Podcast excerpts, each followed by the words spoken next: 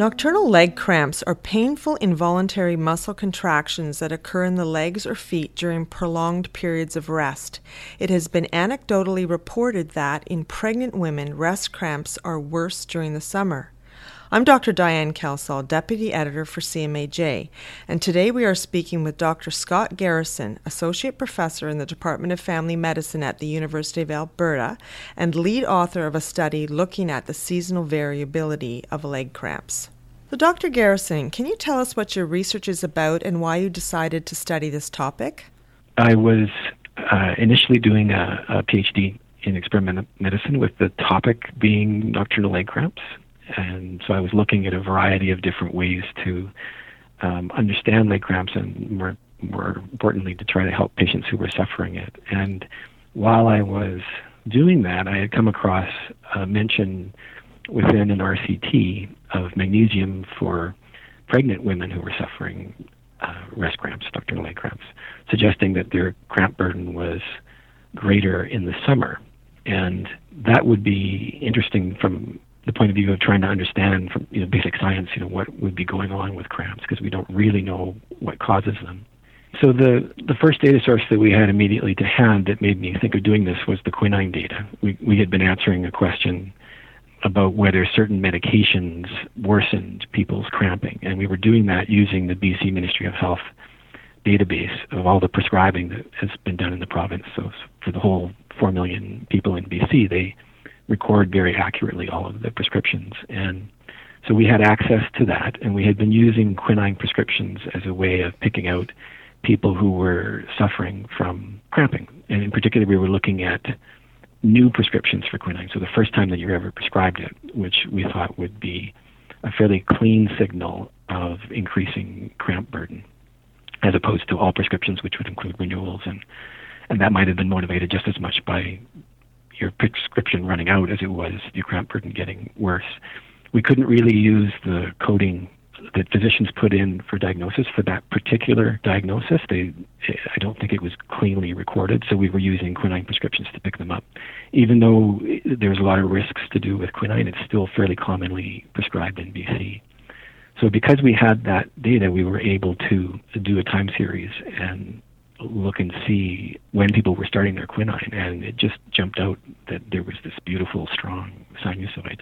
And we then looked to see is there any other data source we could use that would corroborate this, and uh, there was. Anybody can go to Google Trends, and within a couple minutes, you can duplicate the same sort of graph that, that we're showing in this paper, which is you can look and see what people are searching for. And we put in leg cramps and localized it to the United States, which was the, the largest single geographic area that we could look at. And again, this exactly, you know, very, very similar, smooth sinusoid jumped out. So, when you compared these these sinusoidal graphs, what did you what did you find overall then? So there's a very strong seasonality for both of those sources, whether it's people looking for information on the internet about uh, leg cramps or whether it's prescriptions for quinine they're, they roughly double in the peak of summer as compared to uh, the middle of winter when they're at their lowest. So you get you have about two thirds.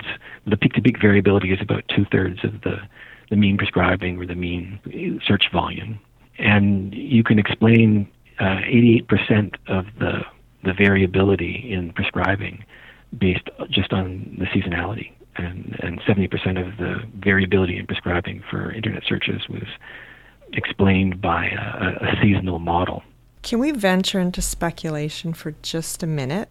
I mean, the yeah. opposite trends between the US and Australia is quite striking.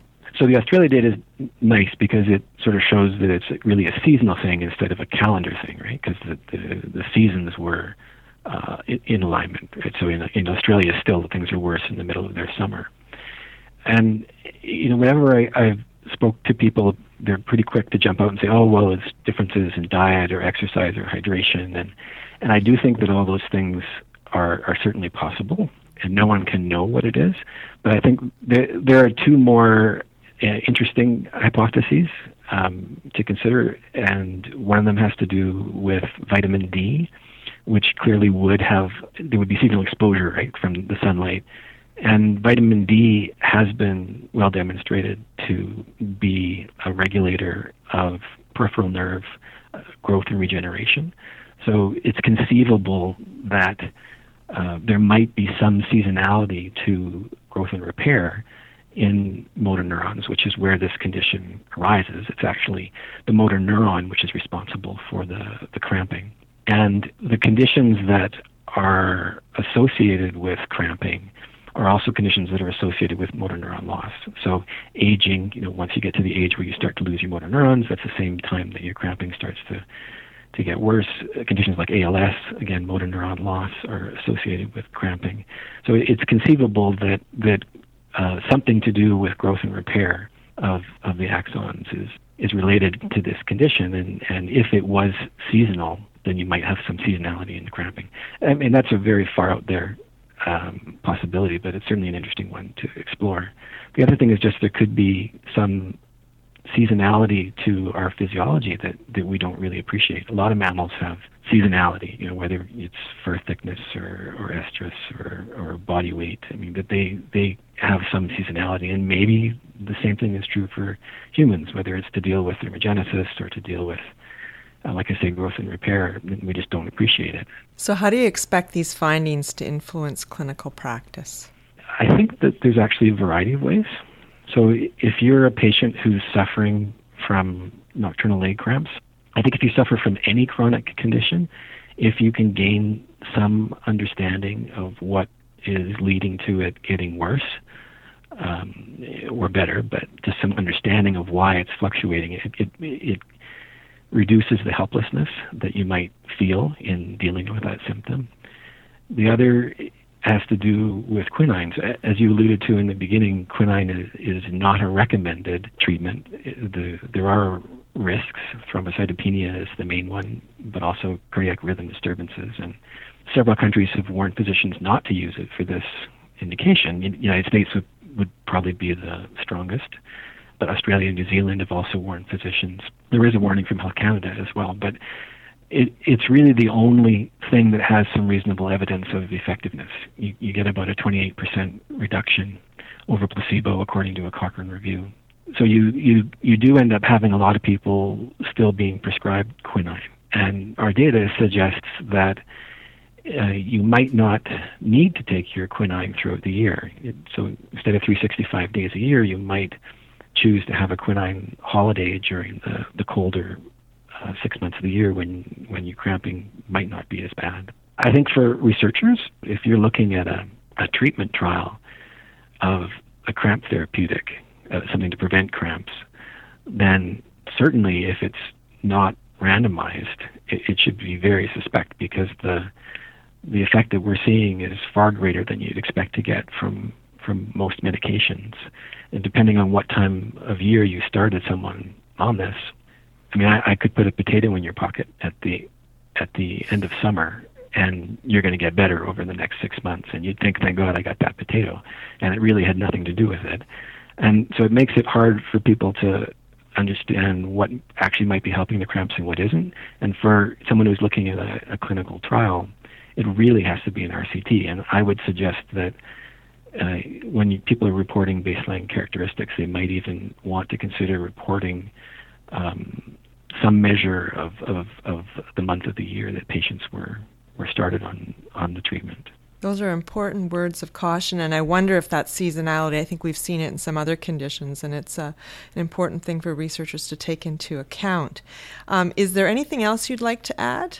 Um, not so much about the seasonality, uh, but I would point out that the earlier part of the work we had done using the BC data showed that there are a couple very common medications that seem to substantially increase risk of cramping. And uh, that's the inhaled long acting beta agonists that patients are using for asthma or for COPD. And it's a particular kind of diuretic called a potassium sparing diuretic and the sequence ratio, which is essentially like a hazard ratio or a relative risk for the uh, inhaled beta agonists, was somewhere around 2.4, I believe.